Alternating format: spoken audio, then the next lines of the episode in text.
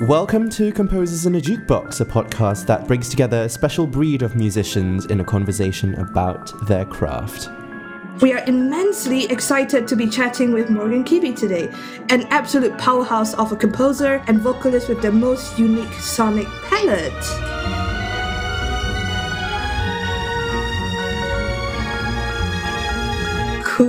So Morgan, uh, how are you doing today? Very what's- jet lagged. I just got back from the UK uh, Oh god. 24 hours ago. I've been up since 2, so that's fun. Oh yeah. Were you in the UK for some time? Because actually, all of us, apart from Levant, are there right now. Oh, yes. I, I go there frequently. I mean, a lot of my work takes me there at this point. So I, s- and I have family there as well, so it works out nicely. But I, sp- I spend a lot of time in the UK. right. So Jolene and Luke are currently in, in London. I'm here in Wales, and Levant's in Germany. This is the first time that all of us are calling from vastly different ends of, of the continent. Well, look at you. Look at you. My last name is Welsh, actually. Are you Welsh, Darren? Uh, no, I'm not. I'm just here with my parents on a holiday. Okay, okay, fair enough. yeah. For our audience, a little introduction on, on Morgan and, and what she's done. Um, a really, really unique compositional voice. Um, and she's the mastermind behind films and TV dramas, including uh, titles such as Netflix's Grand Army, The Watcher, Tales of the Walking Dead, and uh, one of my personal favorites is Mothering Sunday, which stars Josh O'Connor and uh, Olivia Colman. She has collaborated with a wide range of pop artists, including Harry Styles, Lady Gaga, Panic at the Disco, and uh, she was part of a band called M83. Um, and she's also done a solo project called White Sea, which involves releasing a series of singles uh, instead of a huge collective of work at once. All right, who, like, who would like to go first? Yeah, I, I have a question if, if that's all right. Yeah, go go Luke. Morgan, I think one of the really fascinating things about you is what um, a high level instrumentalist you are in multiple areas. Usually, composers, not always, kind of specialize in certain areas piano, you know, some of us play string instruments, some of us are uh, flautists in this group. But you do a lot of these at a professional level. So I'm curious when you're no, writing. I don't, Luke. No, I don't. Well, After technically- none over here. Well, I think you're being humble, but you do technically you do do them at a professional level because Yes, because I do. you've done gigs with multiple of them. Um, I don't think any of us like to think that that way about ourselves, but um, you know.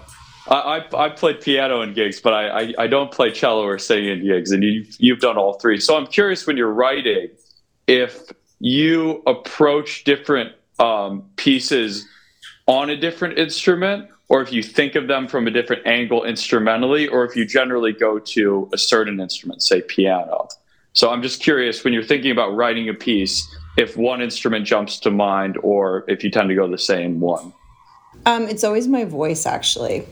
Um, Mm. I feel like my most intuitive ideas come from just singing, and sometimes it's easier. You know, I mean, yes, I played piano.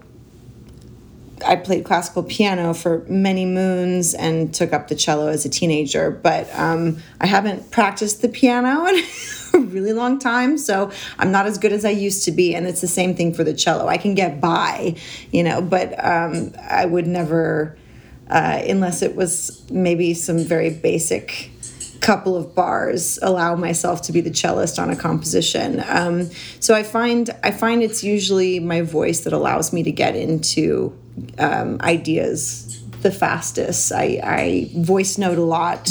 And even if i end up you know doing a melody uh, on a different instrument in the ultimate composition i tend to get ideas down with my voice first when i'm in the studio or uh, frankly just on my iphone Yeah, th- that makes a lot of sense as well. I mean, I've had composition teachers tell me, for instance, to to sing things because in a lot of ways, the, the things you can sing effectively are the things that really stick with people in a certain way because it seems natural, even if you're writing it for a flute or a violin or something. So that that really makes sense to me. Yeah, yeah, and it's also just the most natural for me. I mean, I was a singer before Mm-hmm. anything else, um, just Yeah. out of joy. for no other Yeah. reason. Also, yeah, you, you don't need an instrument to do it. If you're anywhere, you can you can. no, you do so. not. Exactly. I'm not Yeah. I'm not hampered by needing to grab a thing to make it happen, you know. Yeah, very cool. Yeah. So leading on, um, Morgan, I have a question. So regarding your music, could, could, could I ask like what, what were your influences As a, as a composer or as a composer? Well, there's many ways to answer that question, and I would say that when I saw There Will Be Blood, I was thunderstruck by what Jonny Greenwood did. Um, and it, did, you know, it really, I think, struck me what was possible uh, with film scores. So that that had a very big big effect on me. Um, and I I've also always been an Ennio Morricone like fangirl.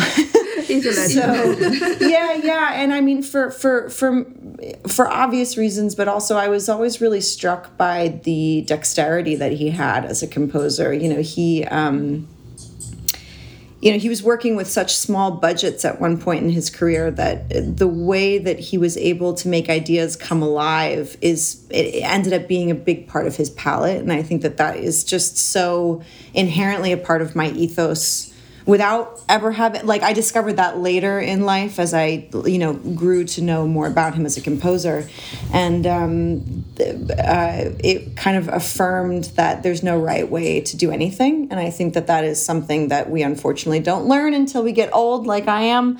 Um, but uh, it is such a great lesson. There's no right way, and uh, we do what we can with what we have, and I really value that in his compositions because it made them so unique.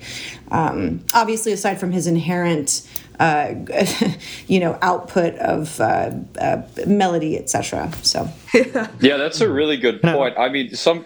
Oh, go ahead, Darren. No, I just wanted to ask specifically which Jonny Greenwood score were you thinking about? it was the "There Will Be Blood." Oh, there will be blood. Yeah. Yes, yes, yes, yes. I just I, I got to see a special screening of it up at the at the ArcLight, which no longer exists in Los Angeles. Oh my God, what is happening? Um, cinema's dying. Ah! Um, but uh, I just I just remember being. Uh, I mean, it really just like punched me in the gut when I heard that when I heard that score to that picture. I was you know in retrospect i i'm i'm i can understand now the collaboration between a filmmaker and a composer. The uh, physicality of that score was really something that i now take with me.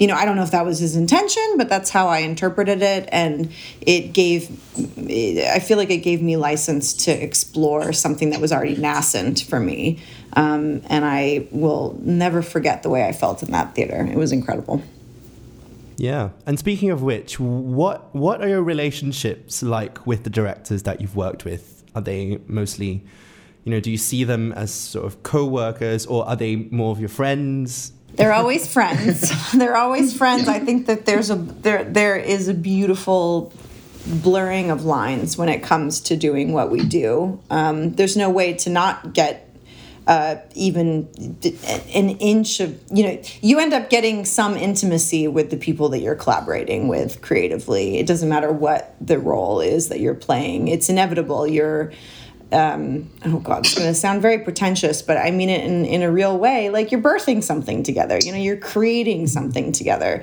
And um, artists tend to be obsessive about the things that they're creating, and I'm definitely one of them. Everything else kind of disappears. It's kind of like a baby, right? Like when you're writing something together. It is. It kind of has to be. You have to give it all of your attention. I mean, I I, I don't understand work life balance. I think first of all, it's a fucking myth. So, but I just don't think for me it's realistic. Like when I'm deep in something, it's uh, all consuming, and and it it has to be for me in order for it to bring forth. I think what it has to be. If that makes any sense. Yeah, gotcha, gotcha. Yeah. Oh yeah. Also, when you have when you have a deadline that you have to meet, I mean, some of us work in the industries like orchestrators and things like that, and when when the deadline and you know the recording date or when the score is due, you- that's that's what ultimately rules it. It, it can't be well. Oh, I can only spend eight hours on this. Push the deadline back. You oh, know, Yeah, you know. what it's a like, what a luxury. I mean, I don't even know what that's Yeah. like. Well, I will say I work better with a great deadline. Like I think it spurs me on to find solutions faster than I would if I had time. I don't like having too much Agreed. time. I find it to be really hindering um, in terms of getting work done.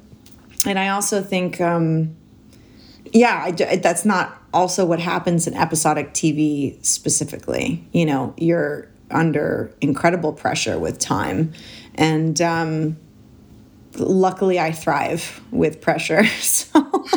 So, yeah, I, I have a question off of off of that. How do you do you ever find that you just mentioned that you thrive in that area? Do you ever find that the time can constrain your creativity because you know there is this balance of making something that's functional that works for what you're doing and accomplishes the goal, but is also innovative and creative. So I'm just curious, like how do you approach say experimentation when you're also on a deadline? Well, I think, gosh, okay, let me order my thoughts. I think there are several answers, layers to the answering that question. I think number one, um, the initial phase of things for me is really where the biggest ideas come out. It's establishing palette, or you know, in some cases, theme. Um, you know, some scores don't need thematic material. Um, that's the world that we live in now. Um, I also think age and experience is very underrated, and uh, when you're in the pressure cooker day in day out for years, you know how to solve problems while still being extremely creative. Um, and that just comes from sacrifice and, and just sheer dedication to figuring out what your what one's process is. And um, I've even noticed in the last like I would say year to two years, like I look up and I'm like, oh shit, I know how to solve this problem. Whereas three years ago I wouldn't know how to solve it, or I wouldn't know how to solve it in a really in a way that makes me happy. I'd know how to make the team happy, but it wouldn't be something that I'd be proud of in the end. You know, it wouldn't be something where I'd say, mm, well, you know, it got the job done, but it wasn't necessarily forward thinking creatively. So I think it's a combination of experience and time and, um, uh, and also just like being really strategic about how you lay out your own creative you know everybody's different how you lay out your creative process to approaching a project. Um, i don't like to get onto projects too early. I think it allows way too much space uh, for questioning instinctual decisions that can be the best. And i know myself well enough now and this is just personal to me my best ideas come really really quickly. So um, there are some ideas that i have here and there for a cue or whatever where it requires me to um, i think dig in whether it's the orchestration or you know could this four bar section be more interesting that is is that is, is real and that exists. And I, I absolutely love that especially the the more I get to do you know orchestral scores it takes time. You know you don't just you don't just play a synth pad and call it a day. Um, but uh, yeah I hope that answers does that answer the question? Yeah that was a great answer. I mean you went into detail. Yeah and, and it's it is one thing that does like for younger composers like ourselves is great about that answer too is just the you know it takes time element of it because you know sometimes when you feel a certain way about you know pressure or deadlines you just think you're never going to get there you know Mm. and yeah I agreed i mean even for us who are less experienced i mean if we look at years ago how our process was it, it's it's very different and certainly couldn't accomplish some of the things we can now so yeah Yeah, I mean, I think everybody has the look. I'm always for like referencing people that we admire. But at the end of the day, if your career and your path looks like anybody else's, you're probably doing it wrong because it's not what you do. you know, there there are certain things I can definitely take from people that I admire. Um, and that's very inspiring and it, it helps shape the way I might approach something. But very quickly afterwards, there's usually like a, a reinterpretation of what that looks like for me personally. And I think that that is a, a, you know, that applies to work ethic, that applies to time spent in the studio, it applies to reworking things, it, trusting first ideas, you know? Yeah, that that's certainly very, very meaningful. Um, Morgan, I'd love to chat about your work on Mothering Sunday. Um, as you've probably sensed, I, I, I absolutely adore um, the work that you've done there. And I like, you know, especially how unique and how sleek the score is. Uh, what were some of the conversations that you had earlier on, especially that has led to to this, you know, really engaging, very intimate, and very unique sound world? Um, well, Eva Husson, uh, the director, is kind of my film wife. She's my main, um, my main. You know, I've been talking about your relationship with directors. Yeah, yeah, yeah. I mean, like I've I've I've known her since I was seventeen. She's my best friend. We're family. Um, I've done all of her projects since she started making um, films. So I feel very fortunate uh, that we have the relationship that we do. So she's all to say that she's one of the very few people I come on the moment she gets a job or finishes a script. You know, I'm I'm in there with her, kind of reading and you know doing whatever. Um, so when we started to talk about Mothering Sunday, it was. Uh, I came in early, and it was very obvious that this one maybe we needed to not have me come in as early. So they actually temped it, which we had never done before. We never temp anything together. This was kind of the first time that we had temped um, a, a, a, movie uh, together. Um, and our conversations were really centered around the fact that the the the story spans such a large amount of time how do we imbue a sense of timelessness? How do we honor each decade that we're in? And um, and and what I love about making music for Eva's uh, filmmaking is that there's there generally tends to be a conversation centered around the physicality of music and that music for her she's such a, a, music lover and has exquisite taste in music. It's such a huge part of her process um, that she uh, uh, really wanted the music to be you know it's a physical experience of what's happening emotionally. At least that was the goal. So um, it's always uh, for this particular film it was really an exploration of of what does grief feel like when you're listening to it in music? What does lust and, and desire and love and loss uh, contemplation what do those things feel like if we're writing them into a score? Um, so that's kind of i think why the score ended up sounding the way that it did I, if you ask me to try and extrapolate into that and like explain that. I mean, there are moments that are, that are really obvious. You know, I think there's the, there's this cue called the waves when um, Jane finds out uh, that you know her lover has died, and it you know grief to me is that stomach churning like like everything drops out and it was like how do we express that with strings and and or the palette that we had established um, so it was figuring out techniques and melodies that make you f- like that are almost oh gosh, what's the word? Is it onomatopoeia when a word sounds like the thing that it is? Yeah. That, is right. that right? Okay.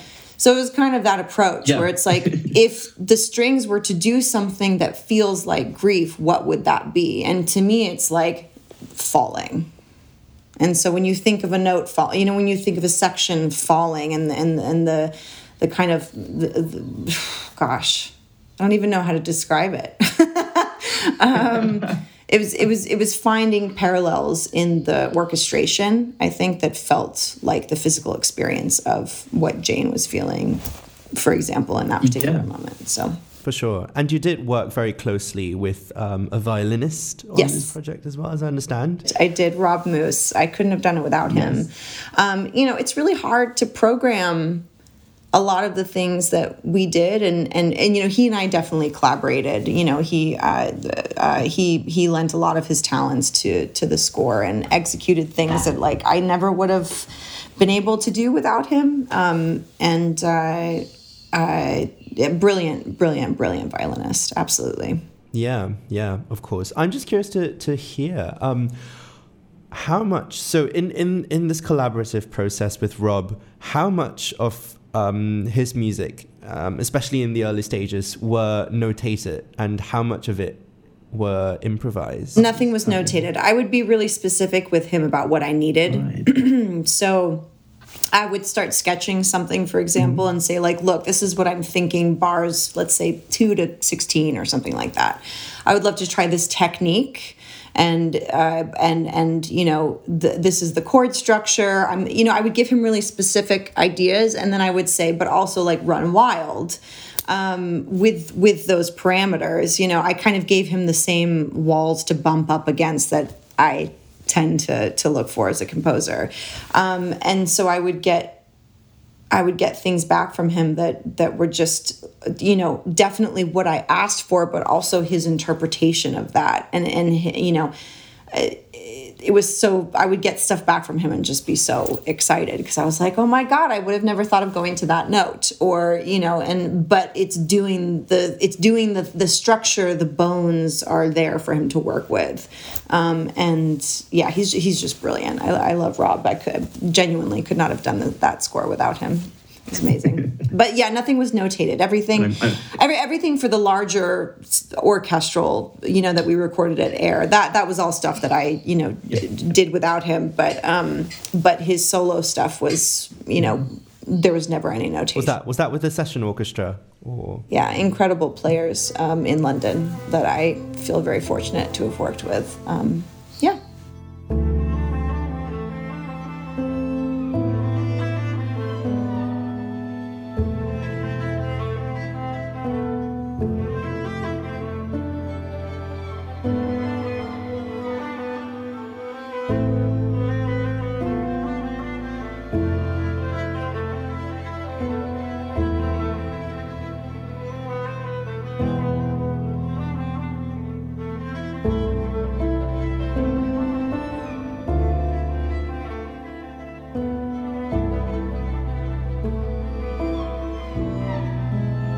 You've also done some.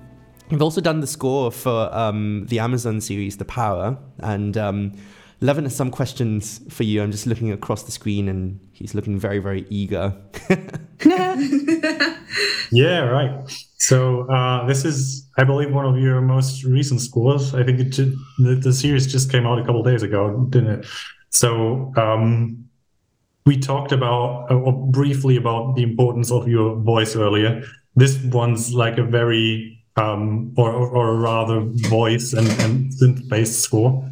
So um, I'd be interested to hear like some of the conceptual uh, things that you took into consideration when doing that or techniques of recording editing vocals anything you'd, you'd like to share about doing this score Yeah. Oh gosh. Well, the vocal. I mean, you know, my voice is my first instrument, so um, I think that uh, it's very easy to assume that the voice is going to do kind of like a chorale backing, hymning and hawing kind of stuff, which is beautiful. But you know, let's be honest, we've all heard it before. Um, I am always trying to challenge myself to find ways of using vocal in new ways. Uh, so chopping it, using it as a percussive instrument. Um, and by the way, I'm not doing anything new. It's just within the context of an Amazon show, it feels fresh, you know. Um, so you know, there are lots of incredibly talented uh, vocalists out there doing d- exceptional things that I probably didn't even dip into. Um, but I will say, it was. Uh, you know, it was a com- it was a conversation with the with the power.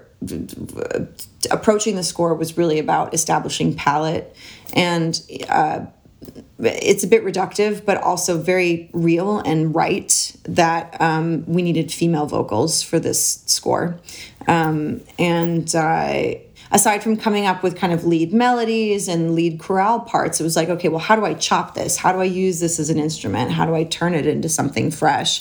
And part of my process, there's there's a, a one of my best friends, Christopher Ray. I've been working with him for gosh, nigh on t- 10 years now. Um, and he's like synth wizard extraordinaire. So he'll take, like, I'll send him a folder of vocals and say, go wild and he'll make these crazy loops and put through outboard gear and synths and like he'll create he'll send me back a folder of of almost it almost sounds like sampled it's it's just wild wild stuff that sounds like instruments because it's not just running through you know plugins or whatever.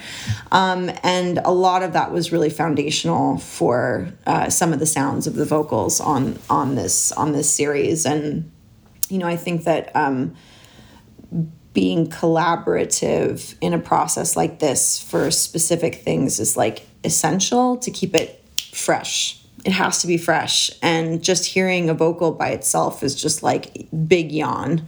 Unless it's like the right melody too. I mean, like I don't uh, once again, don't want to be reductive, but um, I wanted to find a lot of different ways of incorporating vocals without it being a traditional approach to doing vocals. And it was the same thing for the action sequences. It was the same, it was the same thing for everything on the power.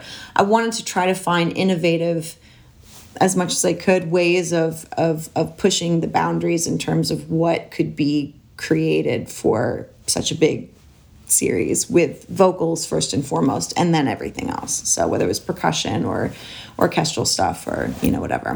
All right. And do you find it easier or more difficult if you're working with like recorded elements um, as, as opposed to like changing something in midi if you're like asked to make changes on a cue is it um, more complicated if you're like recording stuff and you have to go back and, and change that? Or what's your experience with that? Because you're certainly doing both. Do you mean like with with with regards to what instruments?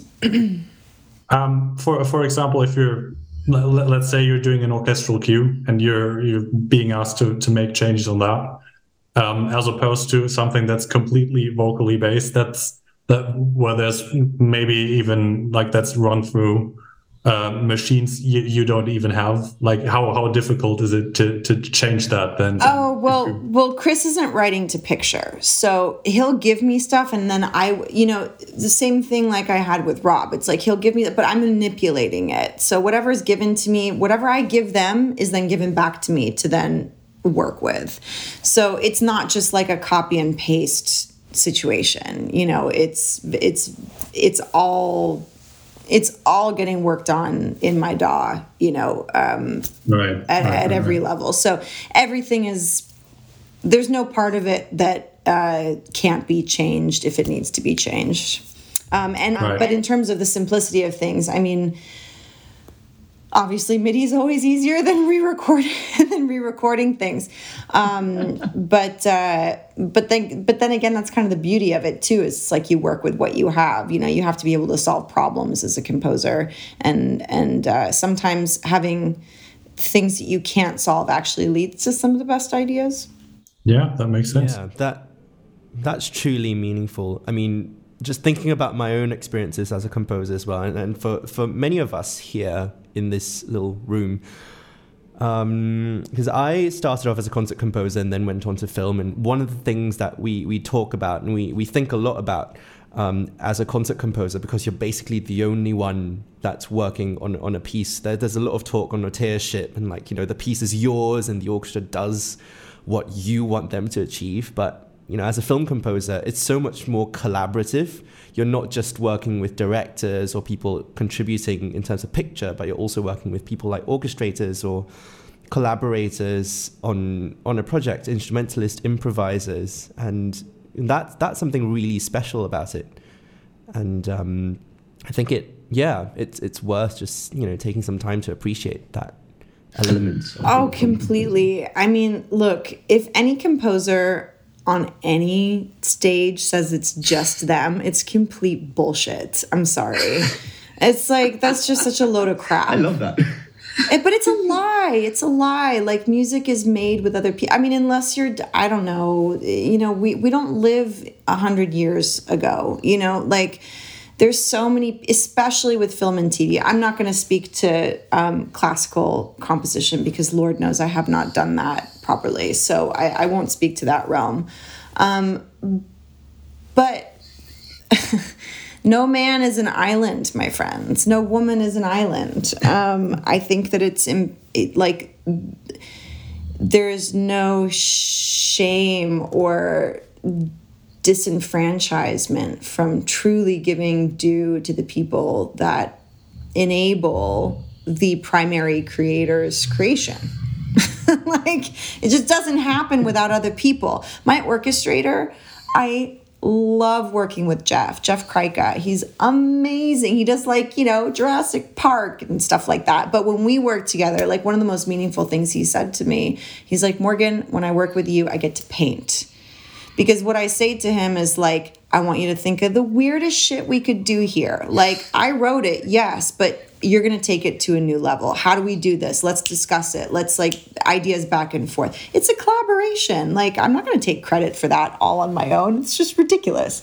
Like, at the end of the day, your work speaks for itself. It's like people know that it's you, but if you don't acknowledge the people that are a part of your process, like, what's what is the point? It, it is so meaningful to me personally. Uh, just to your earlier point, like, I do my best work with other people.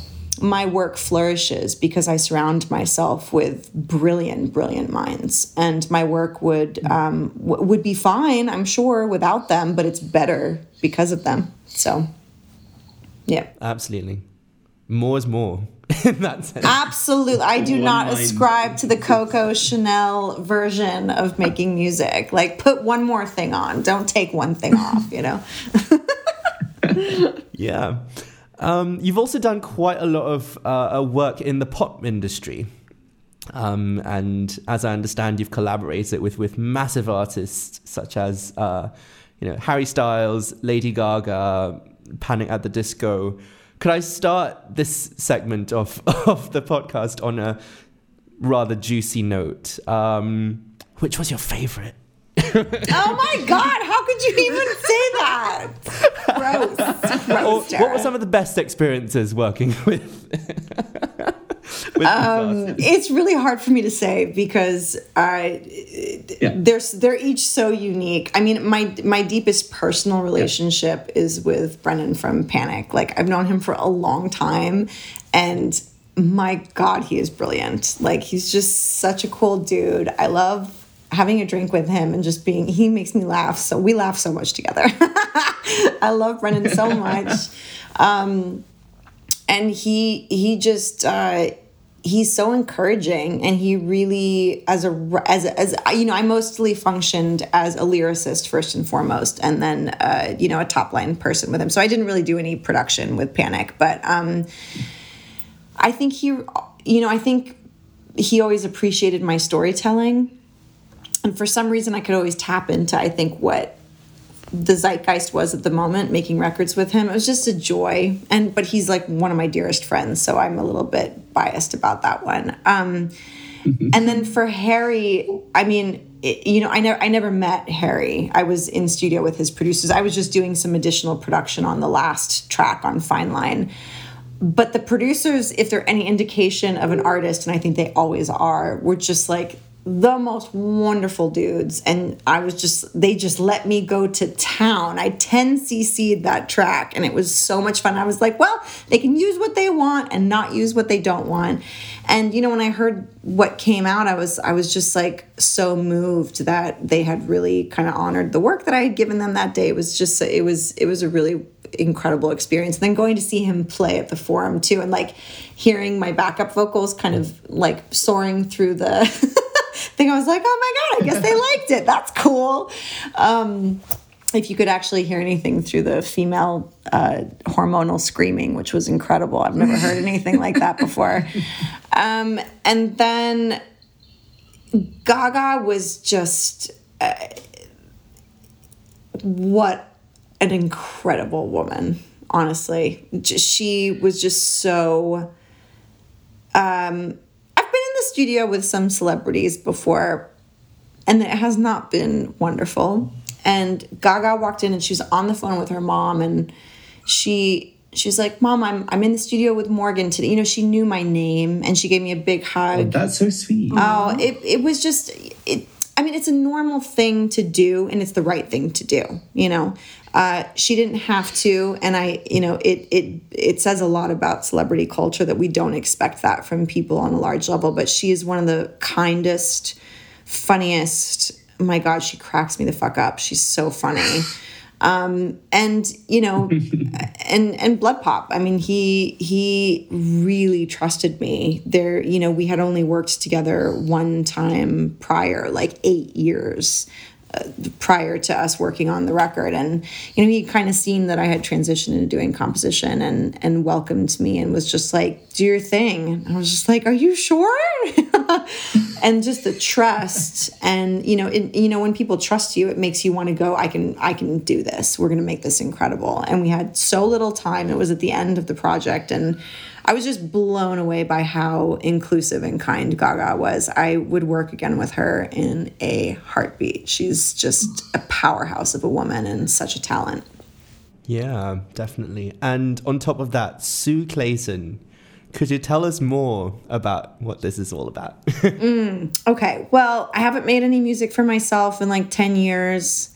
Um, I went through a rough patch in my life and uh, decided that I needed to make music for myself for five minutes instead of the glass ceilings we were talking about earlier that I appreciate so much. I just wanted to do something that felt real and felt it was joyful. You know, there's no desire for anything with Sue she's she's uh, she's a part of me. She's a character. It's total performance art, and um, I just wanted to make something that was unexpected. And it's a apparently a '70s Americana record. um, but I got to work. That's actually where I met Rob. Rob Moose was him. I was like, shit, his stri- I like, I love his tech. I love what he does, his ideas. So that's where I met him. And after he worked on my record, that's when I asked him to come and work with me on Mothering Sunday. So it was kind of like a Kismet project. I got to work with the incredible producer Butch Walker, and it, the album kind of came together very, very swiftly. And uh, uh, you know, it's um, I'm tired of what pop music is these days. A lot of the times, um, it's not my bag. like, I actually do like um, melody. I don't know songwriting and uh, and and that's not you know I don't mean to be reductive. It's like of course that exists, but I think that um, we've become such a disposable world that things like really slip through the cracks in pop music and um, TikTok has made our attention spans like like this, like teeny teeny tiny. Um, so I just kind of wanted to say, fuck it, I'm going to do something that just is probably super counterintuitive, but I'm doing it for myself. And um, I just wanted to write some really moving songs, hopefully. And, um, you know, it's about it's a story. It's kind of stills from a movie in a weird way. It's so cool. Um, Morgan, may I, may I ask? So currently, Sue Clayton is kind of like your alter ego, I would say, and mm-hmm. previously you went by White Sea. So I'm just curious. So why do you give yourself different names? Um, I think White Sea is like done. I think I was like done putting out relatively electronic pseudo i don't know you know like like white sea i can always be grateful for that exploration as a project but it was exploring. I've written some really shitty music guys and gals like really really bad music um, and it's debatable but some of it was with white sea.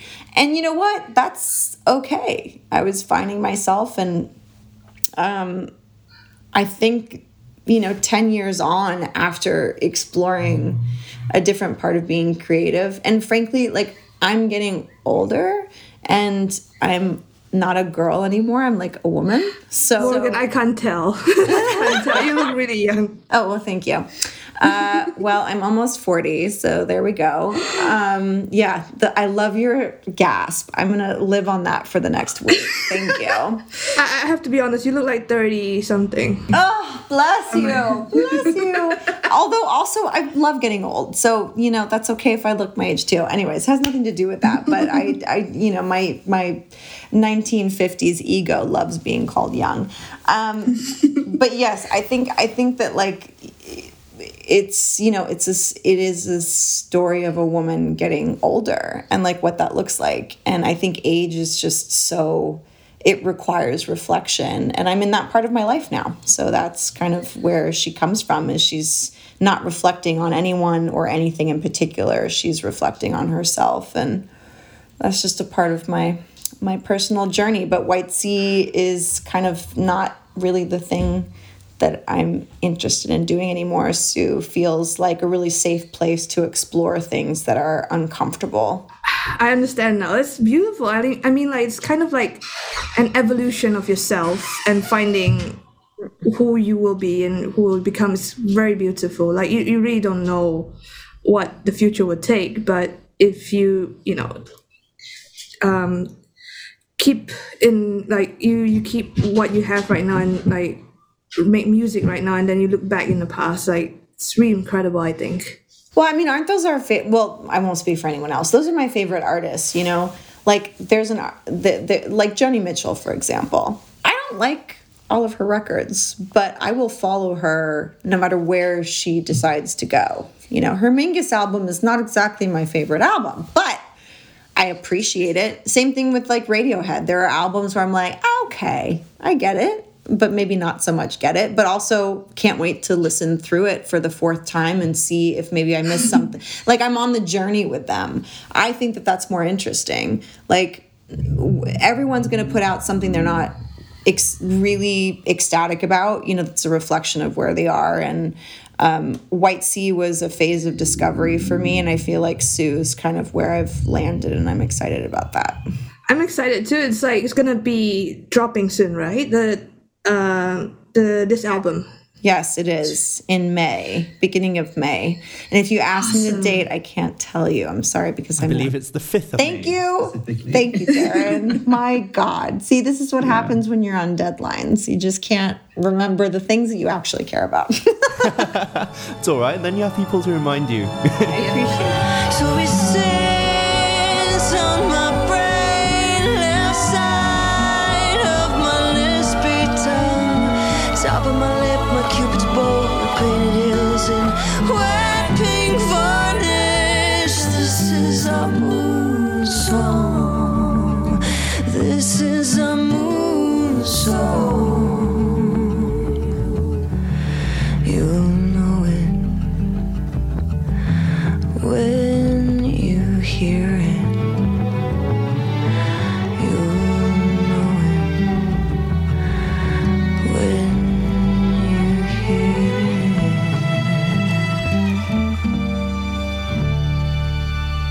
what are you most excited about um, with with the release? What what are you most excited to ha- to let people hear? Um, I think the lyrics are incredibly important to me.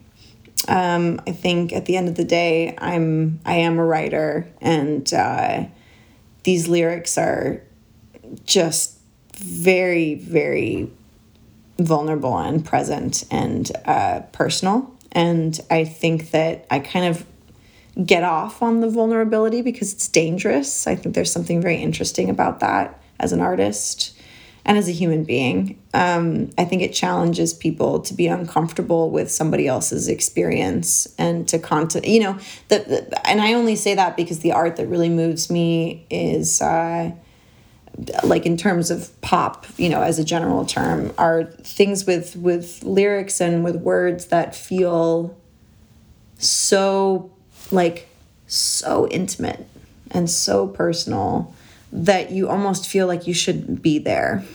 And I really hope that I make people uncomfortable in a really great way. Um, especially when uh, women that are my age, you know, I think that not a lot of people write for women my age, and um, I think we deserve to have some reflection. Yeah, that's. I mean, the what you said about making people uncomfortable in a meaningful way. That that's very poetic. I'm I'm stealing that from you. Thank you. Thank you. Just quote me. Quote me, baby.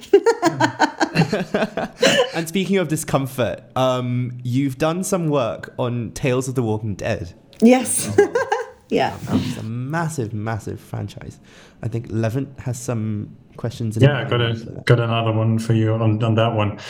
so um, obviously that that franchise that it has been around for a while. Um, so how how was it for you coming on board with something that's already that established that has like a a known identity really? What were like the expectations and what was your approach in general for that? Well it was really wonderful because there were no expectations because it's a spin-off. So it's not the actual you know series itself. So um, each episode that i did had a very distinct musical genre which was awesome.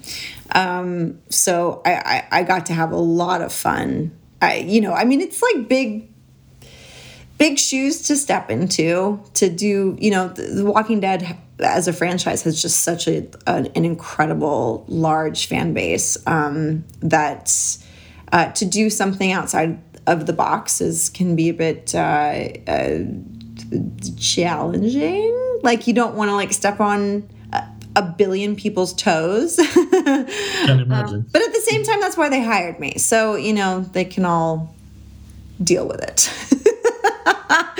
Um, I had a blast and I really loved um, working with the team, and they were just incredibly encouraging in terms of really just finding the identity of each episode because I did three and uh, Daniel Wohl did did three. So we were kind of we each had three episodes out of the six, which was a blast. You know, we each got to imbue um, this kind of these these little um, vignettes of Walking Dead world with our own musical ideas and personality, and it was awesome. Yeah, that sounds amazing.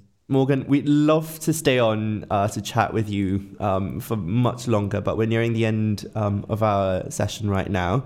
So we've got a, a, whole year ahead of us. We're, we're only in April and it's 2023.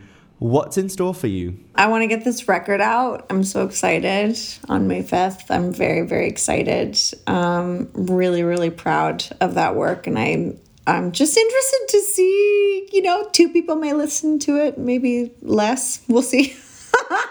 we definitely would. Well, thank you. I'm I'm excited about that, and um, I'm I'm excited to wrap up these really beautiful projects I'm working on right now. I've got a couple more months, and then I'm I'm actually taking a sabbatical for the first time in probably like 15 years. So um, I'm going to take a month off and just kind of figure out what's next. It's a luxury I've never given myself, and I think I I need to refill the creative well and live a little bit because I spend you know 16 hours a day alone in the studio, and it's uh, it's brutal work. I think you guys all know to some extent, but um, composing for film and TV particularly is like it's not easy and it's not for the faint of heart and it's very isolating and i've come to really love spending time alone but i think it's time to to go live a little bit. So that's what i'm looking forward to. Yeah for sure. As they say life is not about music music's about life. So. Until you're trying to pay your mortgage but yes yes. I, mean, I, I, definitely stole that from someone. what an idealist. I love it. well, y'all are very lovely. Thank you yeah. so much for having me. I appreciate it. Yeah, thank you so much. Brilliant. And thank you so much for coming on board. You have such a unique voice. We absolutely love your music. No, I very, very, very much appreciate you guys having me on.